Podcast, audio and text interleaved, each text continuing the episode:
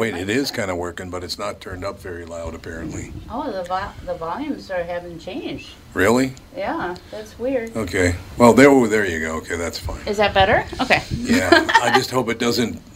What did you turn it up about one eighth of an inch? Yeah, that's yeah, that's yeah. nuts. It's just a weird spot, probably. Yeah. Welcome to the family with Doug Smithall. And sitting in for Andy, Cassie Schrader. Andy's getting the schwanz worked on as we speak. Mm. He'll be real happy that I said that. I'm sure he will. I'm sure he will. In any case, Bonnie McKee, our special guest, up next with the family.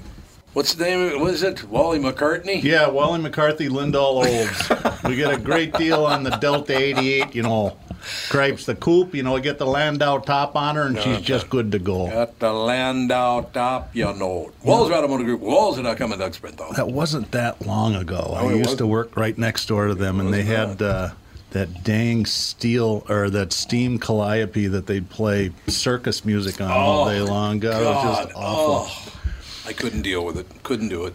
Times have changed, and buying cars have changed as well. Uh, Walser to you is a process where you don't need to come into a dealership if you don't want to. We can come to your home or business if you're within thirty miles of the dealership, and you can test drive and take delivery and do paperwork right in the comfort of your own home. My good friend Tom Bernard experienced Walser to you just last this this last week, oh. and I stopped learning how to talk. It was awesome. Oh. I'm telling you, man, Doug, I'm sorry, but... You got J-Lo, you got Steve Collins, you got Doug Smithall, and what do you get out of that? The car you're looking for. Eternal happiness. Eternal Lagunga. happiness. Lagunga. Exactly. Badunga Lagunga. That's exactly right. uh, Otta Berditzman. That's your, you're out right there. Walser Automotive Group, walser dot com. Michael Bryant, Bradshaw Bryant. So what's the latest? Well, the latest is we're representing people who are injured through no fault of their own. Uh, people come to us. We talk to them about what their rights are. We talk to them about things that, you know, adjusters would call them up and ask them about. And we represent people in order to get them justice for the injured. And have been for a long time. Very, very successful, no question. I, I, you know, I do meet a lot of your clients. They come up to me on the street and whatever, and they talk about this, that, or the other thing. And they both say... Why do you guys hang out with Doug Smithall? And I just had no answer for it. He just looks away, you big baby. In any case, that's the whole deal. So people, they got any problem whatsoever, personal injury or other legal problems, whatever, they just reach out to Bradshaw Bryant. Yeah, Joe and I have both been president of the trial lawyers for the state. So we talk to people about all sorts of issues. The consultation is always free, and that's what we do. Michael Bryant, Bradshaw Bryant. Maybe you could reconsider all the love you missed since I've been gone. I'm so alone. Oh, yeah. I'm Ladies so and gentlemen, we're rocking out. There's no question about it. Mister Mike Gelfand with us, of course, as he is every Thursday now. And our very special guest, Bonnie McKee. How you doing, Bonnie? Hey, you... thanks for having me. Uh, whoop, I can barely hear her. I know. It, Andy said sometimes with the surface it can be... Yeah, sometimes it gets a little low. Anyway, Bonnie, how are you? Hey, how are you? I think she just disconnected. I don't know. She's still showing that she's on. Oh, are you there? She's not on. Well, she can't hear me or something. Well, she hung up faster than Andy Rooney. Yeah, she, oh, Andy, that was a quick hang-up, man. Remember that? How many years ago was that, Mike? How many years ago was that, Mike? Oh, God. Hello, who is it? Yeah, it's got to be twenty years at least. Do you know about the, you guys oh, yeah. know about that one? You were listening that day when old Andy Rooney called in, lasted about ten seconds. Yes. What kind of weirdo setup is this? Or what did he say, Mike? I can't even remember what he said.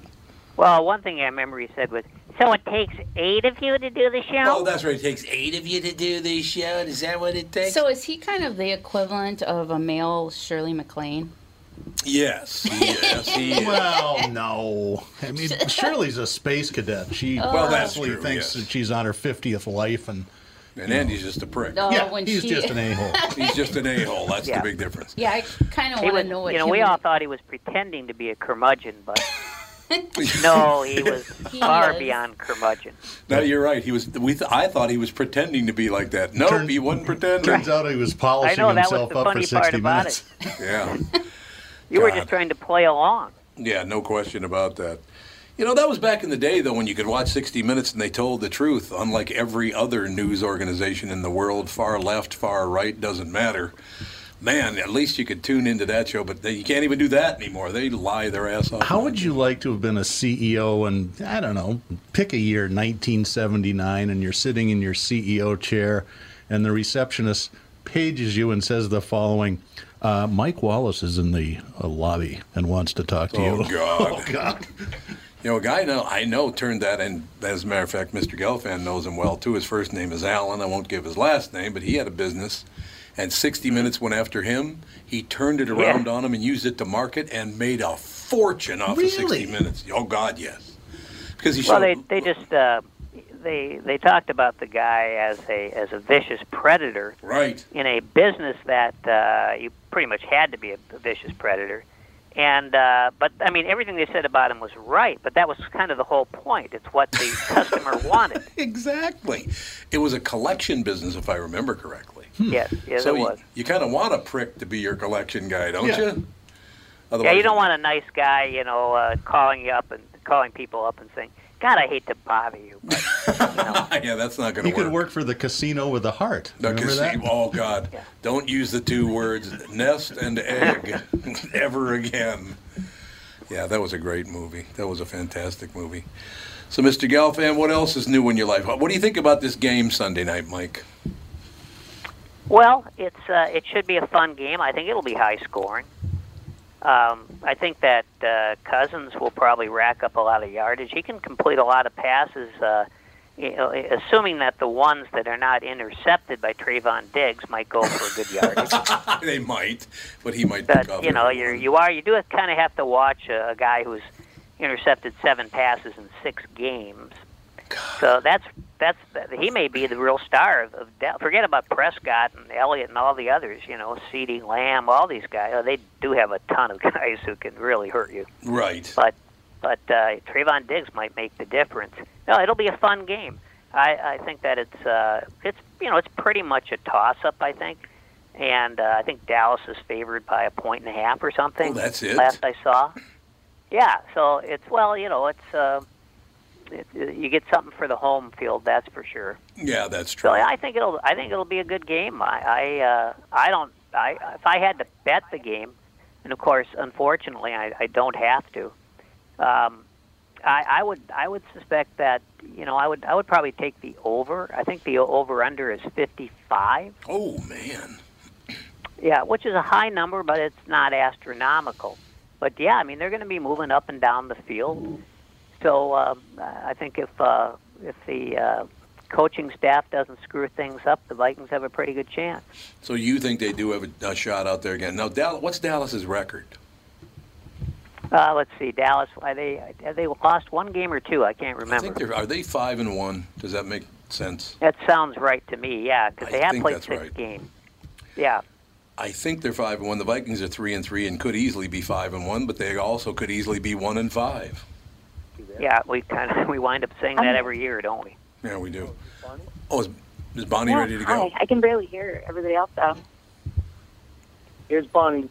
Hey, Bonnie, how are you? Hey, I'm good. How are you? Can you hear me at all, Bonnie? Yes, I can hear you now. It was real quiet a second ago. So good. I, I just, I'm really glad you kept coming back, and thanks to. Uh, Thanks for hanging in there and being patient with us. We were just talking about, are you a, are you an N F L football fan at all, Bonnie? Uh, honestly, no. I do love watching the Super Bowl just like the rest of America because yeah. I love a, a story of people winning. And I always cry when they hold up the trophy because you know they worked their entire life for that. So I appreciate the sport, but I'm not a personal fan of football myself. Okay, Bonnie, I want you to do me a favor. This is a personal favor I want to do for you, okay? And you might be too young to even know okay. this, but, but you know, I got some size to me, you know, and got kind of an attitude too. So if anybody walks up to you and starts singing okay. me and Bonnie McKee, I want you to call me. I'll come over and start choking them. Perfect. Thank you. I knew you'd have that. Did people annoy you with that?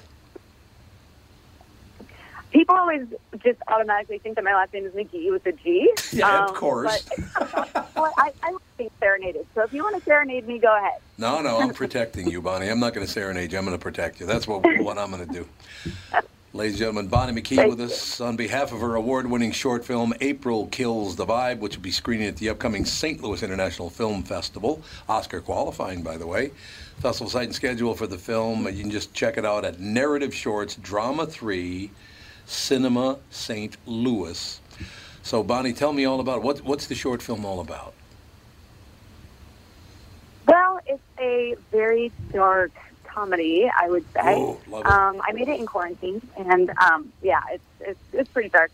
But um, it's the story of, it's a true story of when I was drinking a whole lot. I'm a recovering alcoholic, um, and I had a wild night out on New Year's Eve.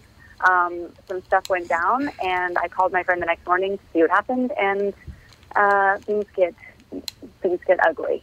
So that's what I'll tell you. And the- And you're going with April Kills the Vibe. I like that. So this is April's fault. I like, or is it the month of April? Uh, it's it's a girl. Her name is April. Okay. Yeah. But she's killing your. But you had a good vibe going with the shweel, and now all of a sudden she's being judgmental because you got too lit up one night. Is that what happened? Um, in a nutshell, yeah. uh, yeah, I like it. Yeah. This is terrific. Bonnie not only stars in the short film, she also wrote, directed, edited, produced, and scored it. It's based on the true story of her assault in the throes of alcoholism and sheds light on the shaming and victim-blaming conversations. April Kills the Vibe, the name of the film. I should point out, by the way, that Bonnie Bonnie's written a tune or two that's done rather well, Bonnie. I'd like to hear about that as well, if you don't mind.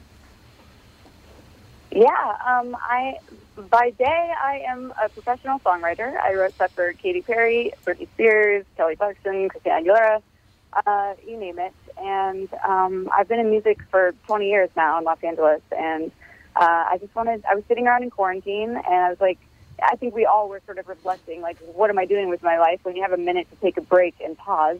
And I thought, when am I happiest? And, and the answer was when I was, I'm on set making music videos. Um, and I love to act, and so I wanted to try my hand at writing. And um, I made this little short film. I didn't know anything about film festivals or, you know, the politics behind that or anything. So I just kind of took a chance and submitted it to a bunch of film festivals, and I ended up winning forty-two awards. um, so it's nice to know that I don't suck at that. That's nice to know you don't suck. Now, you've had eight number one songs. Is that right? Um. It's ten, actually. Oh, but, yes. Pardon me, Bonnie. It was eight this morning. It was eight this morning, but now it's ten. I, I, have, a, I have a question for Bonnie, if I may. I, I'm curious, uh, being an amateur musician, when I talk to people that are professionals, when you write a song, do you write the melody first or the lyrics? Um, it depends. I have a notebook of uh, concepts and titles. And so usually in pop music, there's a lot of collaboration going on. It takes a village to write a pop song. So I'll go in with a producer. They'll play me a bunch of tracks, and then I'll find a track that has a vibe and sort of match the titles that I have with the song. If it sounds sad, if it sounds happy, if it sounds like party, then I have like categories of different song titles and kind of apply it to that. Um, so it kind of goes both ways. So you kind of you start with the title of the song. That's interesting. Really? Yeah, a lot of times. Um, but sometimes, you know, if I don't have any, if I've used up all my ideas for that month or whatever, then I'll start with melody and sort of fill in the blanks. You know, Bonnie, it's, in my life, I, I spend a lot of time thinking about where things come from. I talked to George Romero yesterday, of course, George Romero Junior, because George died a few years ago, but his son mm-hmm. is now in the business. And I asked him, do fright films, do horror films come from us trying to find out what our true beliefs and feelings are, why we feel the way we do? Where do you think it, that Bonnie McKee, you yourself, where do you get, are, is it a part of you that's just coming out by writing music? I mean, melodies and all that stuff, but writing words is a different deal. Lyrics are a whole different setup, aren't they? Definitely, and that's, lyrics are my specialty. That's sure. what I'm called in for a lot, is, um, is writing lyrics. And in the pop world, it's it's a fun challenge. Everybody always writes off pop music and like it's some superficial fluff, and it's really not. If you listen closer, um, it's I always try to get a real message underneath there and, and have like a human experience in every song. And, um, you know, it's it's a fun challenge to try to write inside of the pop box because it is kind of limited what what words sing well. You know, you, we've heard them all, And there's a reason why certain cliche words have been in every song since the beginning of time, because they sing well. So I like trying to find a way to write something that's universal, to connect with as many people as you can, but that also has a unique spin where you haven't heard it quite said in that way before, you know? Yeah, it makes total sense. One of my favorite of all time, and I do want to get back to your movie, obviously, very quickly here, but one of my favorite lines of all time is Alice Cooper, "I can't even think of a word that rhymes." I think that's a brilliant lyric. I think that's no, just brilliant. That. I love that. Too. It, it so is, good. It's the greatest. So, Bonnie, I should I should point out to you that uh, although I've never been diagnosed with alcoholism, I have not had anything to drink in about nine years now, and the reason for that is. Oh wow! Congratulations. No, oh, thank you. It, it, you know, I, I'm probably a little older than you, though, Bonnie. So you know, you sound like you're about sixteen, seventeen. So you know what I mean. But it's very sweet. Thank you. I'm not. I'm not, by the way, but thanks. She goes, thank you, but I'm not. Uh, I was at the dinner one night with a bunch of friends, and we got a little bit of a, not an argument even, a discussion. And I shouldn't have done it, but I had had a few drinks. And I said, "Oh, F you," in the restaurant. And the guy at the next table said, "Why don't you watch your language?" And I grabbed my steak knife and said, "Either you shut up or I'll kill you." That was the last time I ever drank, Bonnie. Let me just point that out. So no matter what caused you to stop drinking, it wasn't threatening to kill someone like me. So there you go. Well, we all have our, our different highs and lows, so you're human. Now, how long has it been for you, Bonnie? Um, I'm going to be ten years sober in February. So. And did you, did someone come And it was the best decision I ever made in my life. I'm, yeah. I'm, I'm so happy. I was, I really thought that when I stopped drinking that I would stop having fun, and it's quite the opposite. Like, my life got so much simpler and clearer, and mm-hmm. I became so much more productive. And honestly, it's like a roller coaster having to, like, stay in reality twenty-four seven. You know what I mean? Like, anybody can get drunk and kind of escape. But when you have to really face everything day by day, it's very punk rock. To be honest. Yeah, I could see that happening. So you're, yeah, I, I love the fact that you're really glad. I, I am also, I should uh, up front say that I, I don't, you know, pine away for the days when I used to go drinking with my buddies and all that stuff. It was fun, don't get me wrong, but that is the, you know, that's why I wasn't diagnosed as alcoholic, because I gave it up and I haven't touched it since in nine years. I didn't, uh, you know. I don't go to meetings or any of that stuff. And I'm not saying people shouldn't do that. That's not right. What I mean at all. But it's a situation where I, mm-hmm. I don't have the disease. I just was a bad drinker. There's a there's a big difference, and I don't think people realize that. Yeah, yeah. I mean, it's, and, you know, it's not something you're necessarily diagnosed with. It's considered a self-diagnosis. Uh, like, no one else can really tell you if you're an alcoholic or not. It's something that you kind of have to look yeah. in your soul and decide, like, is that is that what I am, you know? No, I know exactly what you're talking about. I, I think it's really interesting that you, so you're older than seventeen, so I'll say you're eighteen. Uh, and in that one year, you discovered, I mean, you can write music, you can write movies, you can, you can do it all. And the lyrics being most important. Did, did stopping the drinking allow you to look inside yourself and, and dig those words out a lot better? Did, did that help you a lot? Definitely. And, you know, when I when I quit drinking, I was afraid that I was going to forget how to be creative. Like, I think for a long time I thought that, like, oh, like, I, I drink and then I I get I lose my inhibitions and I'm able to say the things that whatever. Right, that's, that's right. Not my fault. Um, it really, I was really able to focus. And also I had all these years of trauma and, like, horrible things to draw from. Like, I don't need to live in a constant state of chaos in order to remember what that was like. So I'm able to better execute my ideas and my art when I'm clear-headed. No, it, it, uh, you could tell me to just shut up, Tom, if you want, no problem. But was this, was it a family situation? Is there a history of alcoholism in your family? Or bad drinkers or something? Uh, yeah, no, it's, it's definitely a, a family disease. And, um, yeah, it has run in my family on both sides, so... Not a surprise that I ended up, you know, having a... Oh, did we lose her? I have no clue. Bonnie. Sounded like something hung up, but... Well, she had another eight minutes to go. I. That's too bad. I don't know why we're having having the problem. Uh, let's see, I, I find her to be very pleasant. You know what's amazing about that is she, ten years ago, decided to stop. Yeah. Oh, I think somebody might be back. He's calling her again, baby. Now I wonder if the line just keeps dropping. It probably. Please hang up and try your call again. If you need assistance, dial yeah. the operator. Yeah, the Please line. Hang up now. Yeah, the line's this just going recording. Bad. Uh, is that Art calling her? Please hang up and try your call again. Yeah. It is Art. Trying to, Art, are you on the line? No, I just thought because it's just. Oh, you disconnected. Yeah, I'm just. Well, that's too bad. I thought she was terrific. Bonnie McKee, yeah. ladies and gentlemen, stopped drinking ten years ago.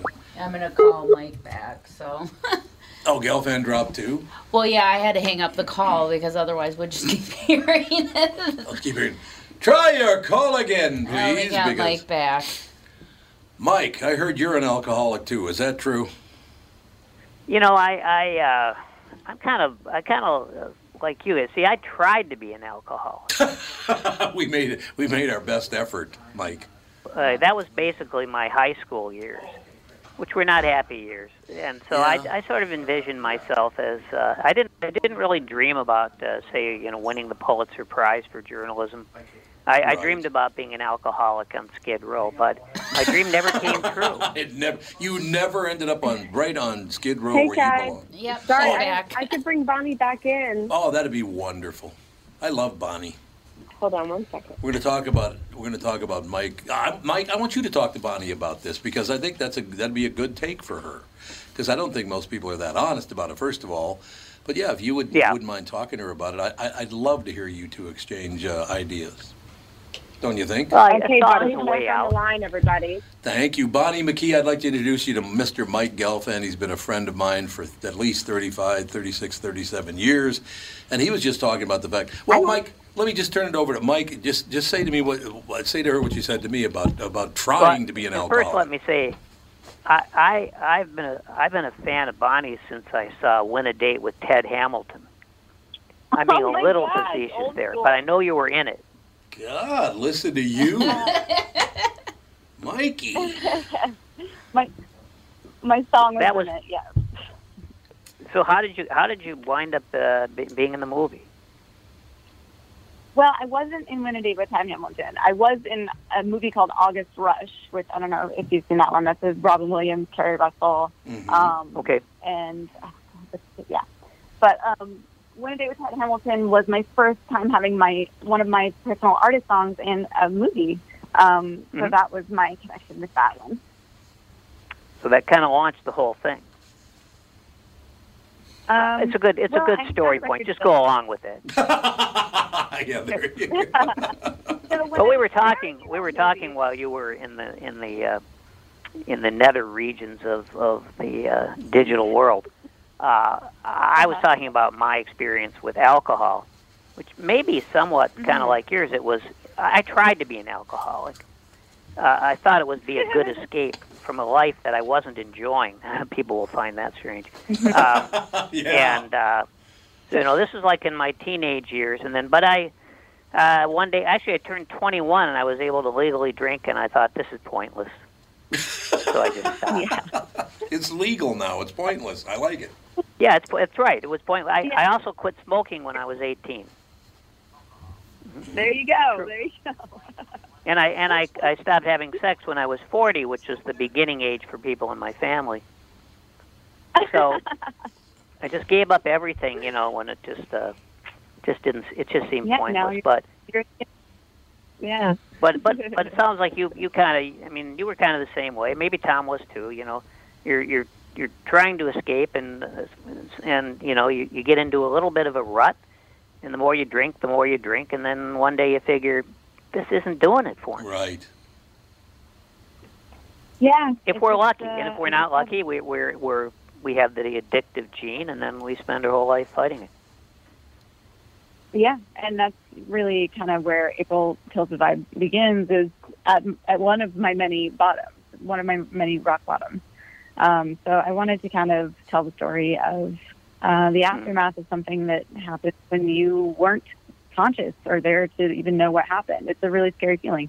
So that was um, the first day that I realized maybe I had a problem. Not the first day, but my my biggest bottom that I needed. I knew I needed to change. You know. Yeah. And there's that day when you wake up one morning and you think, oh boy, I have the whole day to do constructive things. What the hell am I going to do? yeah. Yeah, the hangovers get pretty brutal after a while. And it's like, I'm tired of being sick all the time when I have complete control over whether or not this happens to me. I could feel great every day, but instead I'm choosing to, like, wake up at three o'clock in the afternoon and be like, what happened? It's just a terrible sinking feeling, you know? No, I understand that completely. I do. You know what also worked for me, Bonnie, because I, I started drinking and smoking when I was eleven. I quit uh, both drinking and smoking when I was twenty-one, and then took up the drinking thing for several years after I turned thirty again. But the great mm-hmm. thing about all that is when I finally did stop drinking, one of the things that really triggered it not only is the fact that I threatened to kill someone, but the look that my wife, Catherine, had on her face the next morning did it for me. I can tell you that. Uh. Yes. Oh, the shame. I, I'm all about it. Yeah, you had the same experience. Look at you. That's, that's impressive. It is indeed. So, April Kills the Vibe. So, when when can we check it out? It's coming to the Saint Louis International Film Festival, Oscar qualifying. Can we? Uh, now it says here mm-hmm. you can schedule. Uh, you can check the schedule of the film at Narrative Shorts Drama three, Cinema Saint Louis. Is that the best place to find April Kills mm-hmm. the Vibe, Bonnie? Uh, yeah, and if you go to the website, april kills the vibe dot com, uh, there's a whole list of other festivals that it's playing in. Um, the thing that I learned about film festivals is that you can't release it publicly until you're done with the film festival circuit because people, you know, the festivals want people to buy the tickets. Right. And it's so that it's exclusive to people. So you can go to the website and um, and check out where else it's playing. And, um, yeah, I'm really excited for the Saint Louis uh, Film Festival because it's, like you said, an Oscar-qualifying festival. And that's a big deal for me because this is my first time ever doing film. Um, so if I were to win something at this at this festival, then I would be thrown in the Oscar pool. So that would be amazing. So go ahead wonderful. and check it out and enjoy. No question. You ever been to Saint Louis before, Bonnie? I have, yeah. I've, I've toured a bunch, so yes, I have been there. Okay, I did. There's a place Beautiful called city. Yeah, there's a place called Tony's. It's a great restaurant. And what I love about it, when you sit upstairs, mm-hmm. the maitre d' walks up the stairs backwards. Ooh, what do you think of that? Pretty wow. impressive. Well, it is Saint Louis. Yeah, well, that's true. It you is. Be careful. That's terrible. Bonnie, maybe he's just trying to get a date for the night. Yeah, yeah, maybe. Bonnie, thank you so much for your patience and calling back. I'd love to talk to you again very, very soon. Keep in touch, would you please? I'd love to, another conversation. Absolutely. Thank you, Bonnie. Yeah, thank McKee. you so much for having me. Appreciate it. Absolutely. Enjoy All right, have it. a good one. We'll take a break. Be right back. Bye. And we are back with Stretch's picks. You know, Tom, uh, there's a lot of analysis that goes into these picks. Yeah. And uh, I highly recommend betting, of course. I always recommend betting. Yeah, absolutely. So who's winning this thing? The Kitties, the Pack, the Bears, or the Purple? None of the above. Those are all the teams in the division. I know that. Well, who's your pick? I'm going with Sabre Plumbing, Heating, and Air Conditioning. What? It's not a football team. I know, but it's a hell of an H V A C company. They do the most thorough system tune-up in the industry. Sabre is one of the largest Bryant dealers in the state, which means you save. Yep, I'm going with Sabre, Sabre and Bryant, doing whatever it takes to keep you comfortable. It's also the smartest time to call and schedule your furnace tune-up with Sabre. Get the most thorough tune-up in the industry from the people who keep my home comfortable. Oh, uh, one more thing, Tom. What's that? Visit sabre heating dot com.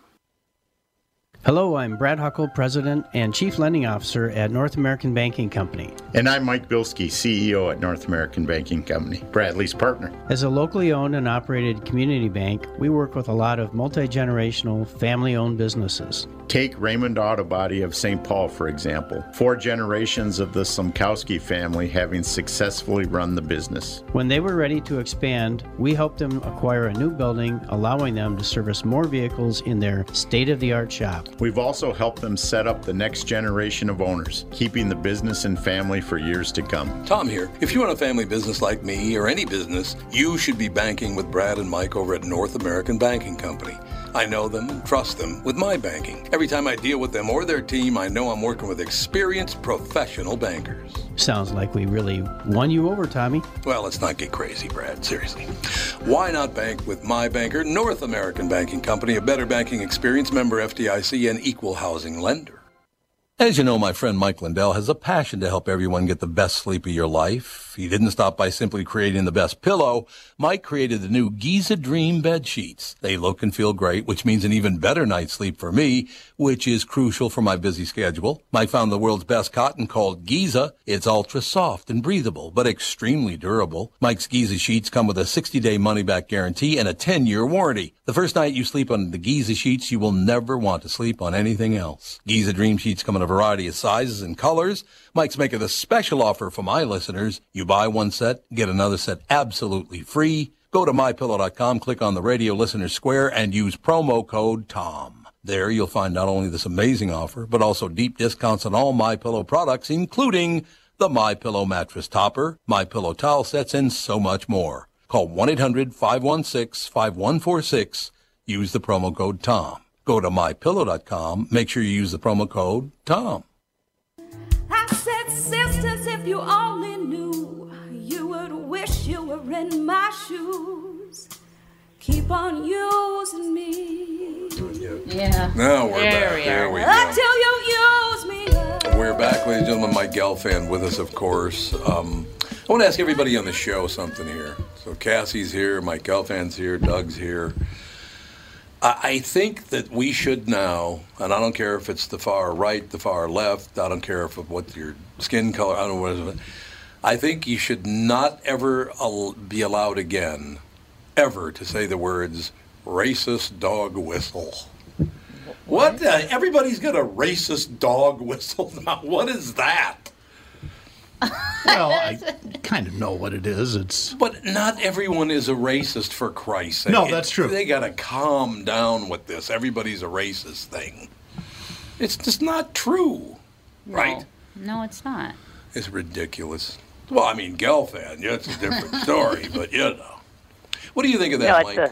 A, it's just it's just dog whistle now, too, of course. You know, it's been shortened, as these things always eventually become shortened. No, it's just dog whistle? It's just dog whistle now, oh, yeah. God, so I if you actually have a dog whistle, you're just screwed.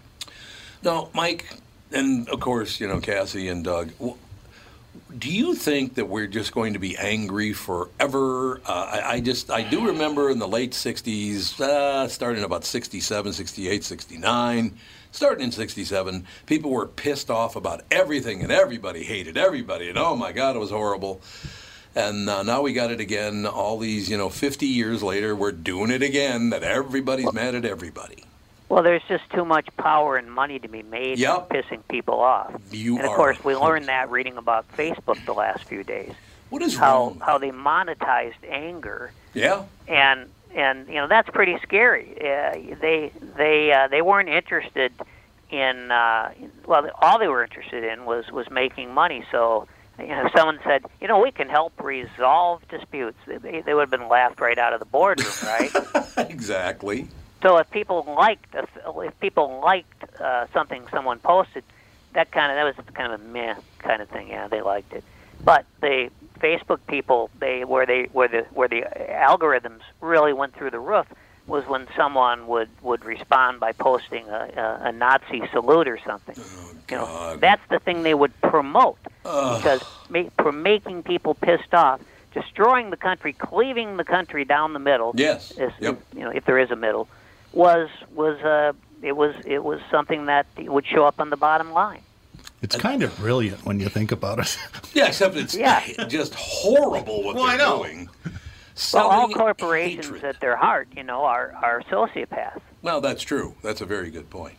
So they're not they're not there to resolve issues. They're not there to make our lives better. Nope. Anything that makes them an extra buck, that's what they're there for.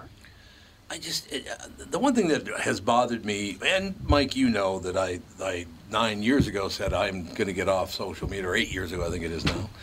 I do not want to be on social media anymore. I think my my Facebook page is still used for this show, but you I don't went back on Facebook for about forty-five seconds a year. Robin. forty-five seconds it took, and I literally had to tell three people, "I'll come over and kill you." You're the Puxatani Phil of Facebook.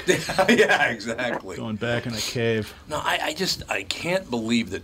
Is it? And and again, it's this is a question for the three of you. Are people that stupid that they fall for this? I no, mean, they're just that angry. But why are they so angry? I mean, everybody's doing well. Uh, we got, you know, ups and downs like every other country, of course, but America sucks and white people suck and white people are racist and this guy's horrible and this one's... Calm down, for Christ's sake. Well, the, the, the fact of the matter is that uh, I think around the world, but certainly in, in our country, everyone's graded on a curve. Yeah. So when you see that there are these people who are making a billion dollars or more a year, mm-hmm. people worth people worth you know one hundred billion dollars. Uh, I mean, uh, I think that I think that Amazon is, is worth what probably about a million, a trillion and a half these days. Yeah, it's worth a lot of money, man. Yeah, and and you got you know Bezos doesn't pay a penny in taxes. I think that kind of irritates people, so that that's one thing. Because as I say, you're yes. you're graded on the curve, and you know that, you know, you know your life could be a little bit better if they just maybe paid a few bucks in taxes. So I think that's one thing. So that's that's the whole origin of, of class consciousness. Here, here's and, the and, weird, and then of course the here's the weird go, thing. I, I'll, I'll, I'm sorry, yeah, Mike. Go ahead. Go ahead. The well, weird thing about that was, is there's a lot of you know lower middle class and poor people that are very conservative politically that think it's cool that they're not paying taxes. Bezos. I don't get it. But on it's the other like... hand, on the other hand, when you ask those people, and there are lots of lots of lots of surveys about this done by, you know, pretty pretty credible groups. If you ask them, should billionaires pay taxes or more in taxes? The answer is a resounding yes. Yeah. I mean, the problem I have with it is you cannot pin this on just one political party. Both parties have done. Matter of fact, almost every politician has done it. I mean, why are sure. politicians let people do get away with this kind of thing and then turn around and go, "Oh, that's horrible"? Well, you let them do it. Money. Again, money. Oh, you're gonna you're gonna give me a lot of money for my campaign. So it's money, money, money, money, money. Oh my God, it's disgusting. And where does the money come from? From, it comes from the people who don't pay tax. That's exactly right. one hundred percent true. one hundred percent true. I, I just really wish that we would get more control of our politicians and stop kissing their ass. And again, I don't care if it's left, right, center, whatever. These people are disgusting. I, they just yeah. are. Have they always been, you guys think? Just yeah. bad politicians? Yeah. No, I'm talking about all politicians, not just I don't know. They're all bad. But there's a few that aren't, but they're very, very few. You know. Well, the ones that yeah, are, you know, are positive and good, they don't get a voice. No, they don't. That's, That's the problem. True. If they don't toe the party line, they're like, well, you're out then. You don't get anything done. So I just think of I just think of how good and pure our country could be, could have been if Fred Thompson had become president. Yeah, absolutely. Get off T V and come right to president. Stop selling those reverse mortgages. Yeah. Yeah, well, you know, so, did, Tom Selleck. Didn't he Selleck have the took, gig before Tom Selleck? He did. Yes, he did. You're absolutely right about that. I, I love, now, there's a product you can get behind. You know it's a good product when the guy the guy comes on with the testimonial, and the, his first words are, "Now, I know you've heard that our product screws you and destroys your life, but yeah. you know it's just not true." Right. Yeah, that, that gets your attention. Yeah, that's very, very true. There's no question. Well, first of all, would you buy anything because a celebrity sells it? Who cares?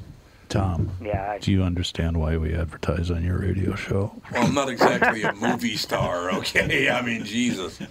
You know, yeah, well, Fred Thompson's a little different, and you know, and Tom Selleck, we're we're not Fred Thompson. That, that's true. So. Fred's dead, isn't he? Didn't he yeah. die? I think I he, is, he died. Yeah. yeah, I think I think he died. But, yeah, Mike. I, yeah, I just really wish that people. I, I, and the problem, the problem in my perception. This is just my perception on it. You've got both parties with filthy pig politicians. Again, there are some decent ones, no doubt about it. The decent people, but not very many. Uh, and these people all band together, and they all get together, and they, they let the rich get away with paying nothing because the rich will give them money for their next campaign, and they all oh, yeah. apply. Uh, they all appeal to the dumbest human beings they can find. That's what they do. Well, it's the common denominator. Yeah, it is. You know, I was once I was talking to some. journalism students. This is obviously a long time ago because there are no journalism students anymore. Yeah. You got that right. They, they don't teach them to write. They just teach them to, to post videos online. Yes, right. And yeah, and you wonder why they can't write a declarative sentence. Yeah. And the guy said, well, you know, morning show, how do you guys do it? Um, you know, it, how, you've, you've just you've become you know so so popular. You own the you own the market in the morning. Uh, what's your strategy? So I, I, with a very straight face, I looked at the, the guy and I said, well, you know, what you do is we have a war room. And we sit down and we, we talk about the marketplace.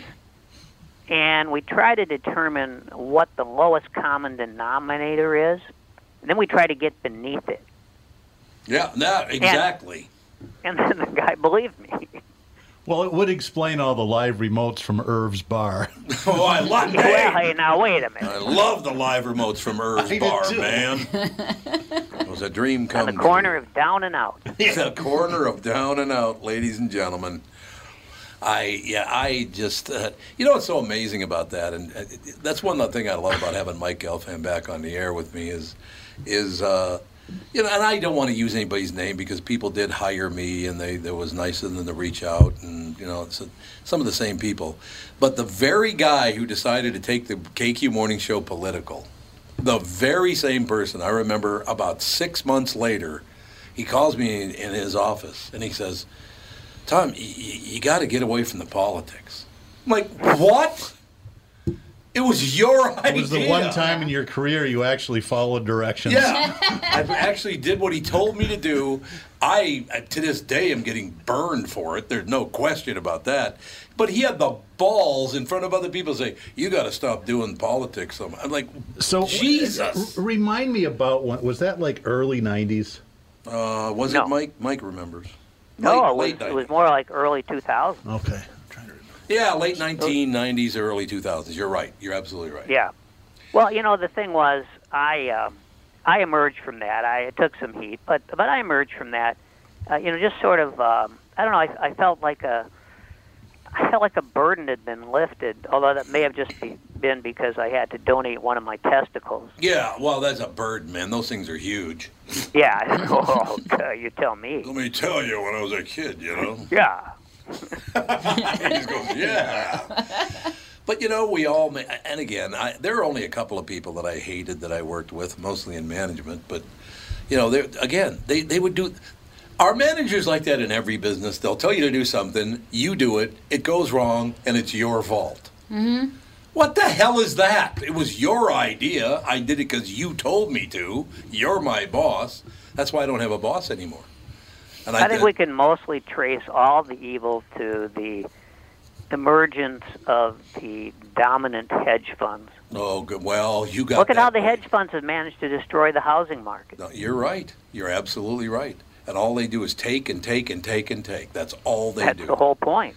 It is the whole point. And I don't know why people can't see that.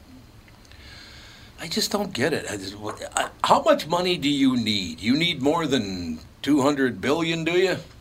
Yeah. Oh, Elon Musk, he was he was crying crocodile tears yesterday. They're going to tax me. You're right.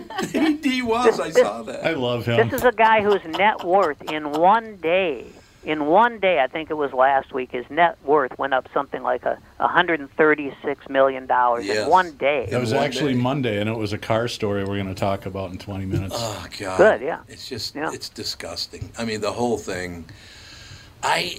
Look, and if you, instead of buying politicians so you can make even more money, maybe we could, you know, help people out with some of that big dough you got. What do you think?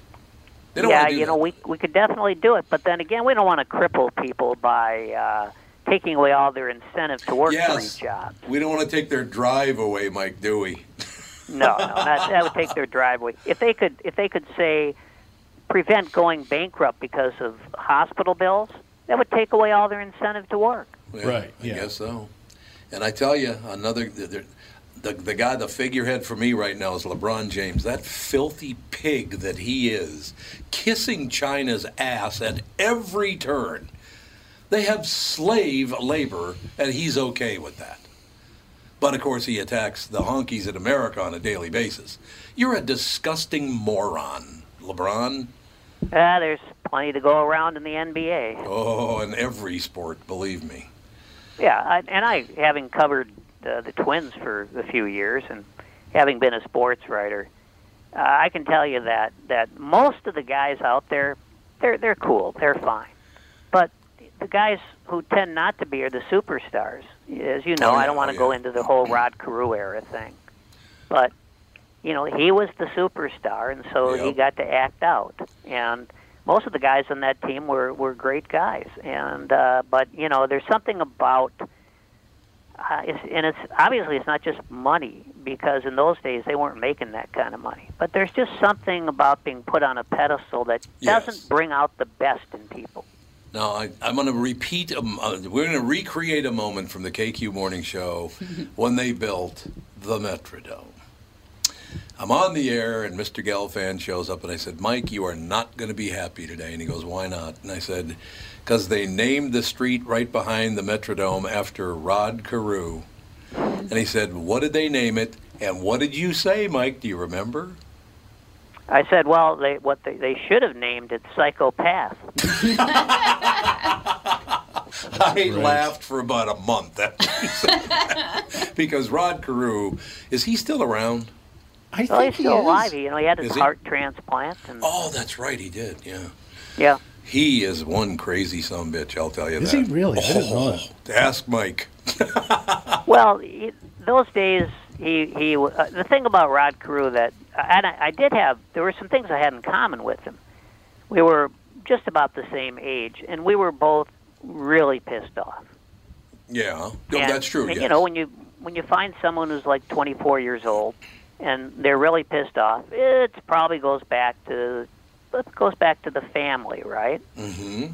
I grew up in a very angry family, and I'm sure Carew did too. I saw bits and pieces of it. Yeah. And uh, it takes a while to get over that. Maybe forever for some people. It didn't take me forever, but it, it does take a while for you to have that insight that this is actually not doing me any good. You know what's amazing about that is I just went uh, through an ordeal earlier this week. Uh, can you name one person in America that doesn't have a daddy problem? My God, there are a lot of daddy problems in America, aren't there? You know, I, I actually... Yeah, you know, I got along, along with my dad pretty well until he had uh, dementia, but it was right, my right. mother not so much. You didn't get along with your mom all that well?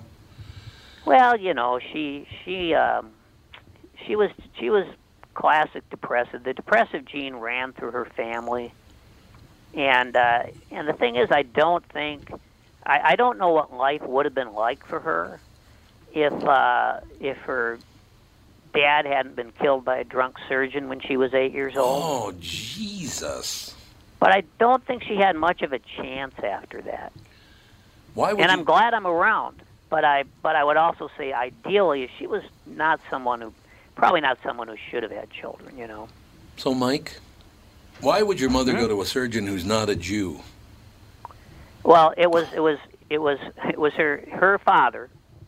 Her father was uh, thirty years old at the time. Oh. And they were living in the ghetto. The ghetto, of course, meaning North Minneapolis.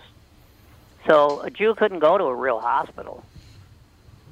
Well, I mean, it would be, it would be another twenty years before they'd allow them into a real hospital. So they wouldn't. You couldn't even get it because Mark Rosen was born in Queens Hospital right there on Glenwood and, and Penn. Yeah, I was born in Maternity Hospital, which was in the same same area. Yeah. Yeah, same. Yeah, same. I might have been the same hospital actually, but. And some of them were pretty good, you know, but but they weren't all. And if you were lucky, of course, uh, like women actually, in many ways, things worked out really well for them when they gave birth because instead of having stupid doctors who didn't wash their hands, they get midwives who knew about knew about things like that. Yeah, well. But my is, yeah. my grandfather, who I obviously never met. Um, He uh, he had an append- he needed an appendectomy, and so he went to this C D clinic. And I don't, I, you know, there's a lot of details that I'll never never know about. But right. the the surgeon was drunk and he uh, dropped the scalpel. Jeez, uh, the reason I, Doug's still looking at me, the reason I said it that way is because I've never met a Jewish doctor in my life that drank a lot. That just no. doesn't happen. No, but, you know, as I've said, it used to be, when I was when I was uh, in my formative years, it used to be, ah, uh, you know, you, you're looking for a doctor, you know. You, you, you got to see Doctor Epstein, you know. And, yeah, yeah, and hey, I think yeah. Goldberg's taking a new patient. No, now, now it's, you know what? I hear Doctor Patel is seeing right. the patient. That is true. Yeah, you're it's right true. Indians are the new Jews. But not big drinkers either. No, no absolutely not. No, but, they're uh, not either. But but uh, typically great great doctors. Yeah, well, I no, they're still I, you know, I, and I and I am I'm a little prejudiced because it was a, as you know, it was a Jewish urologist who spent hours trying to kill me. I do it. No, yes, it's true. He did everything he could I, to kill me. But you made it, Mike. You made it. That's all that matters. All, all he needed was a smaller stent, but no. Didn't. But no. no. Just had to use the number five. You had to use the number, f- the double J five. Right. Yeah. Normally reserved yeah. for horses, but it's all we have. So, so Mike, I've been hey. getting a question. We've only got one minute left in this particular segment. Then we're going to do car selling secrets, and Mike is on for that too. But I have many, many people asking me, and, and you just give me the honest answer. People ask me, do you think Mike will ever get up before ten a.m. again? Um, I, I do, but it's it's not pleasant. Because they, they want to know if you're ever going to appear on the K Q Morning Show. I said, uh, yeah, maybe at like nine fifty-three. Yeah, that, that would probably work. No, the problem is I, I may be up, but I'm probably unintelligible at that hour. Yeah, you mean like me? So the entire yeah, morning show. Yeah, kind of the same thing. Yeah. Same story. No, it's... it's uh, It's uh, after twenty-five years without sleep. I don't know how you do it because it's terrible. I went twenty-five years without sleep, and uh, it just didn't work out that well for me. You know, there were things like cluster headaches and yeah. double vision, and yeah. and uh, certainly certainly a lot of depression, and uh, it just just generally things just didn't go well, and everything got kind of worse and worse, and finally, I just decided I'm going to sleep now. Yeah, I don't blame you. We have to take one day. A quick... You get up and you just roll over and say, "Eh, I don't think so. I'm done." No, I know. We'll take our break here. Come back with hour two, which is of course called Car Selling Secrets. Yeah, baby. We actually are going to talk about cars with some actual people that sell them. To me, it should be fun. I like that they sell yeah. cars to me. That's yes. a good thing. We'll be right back.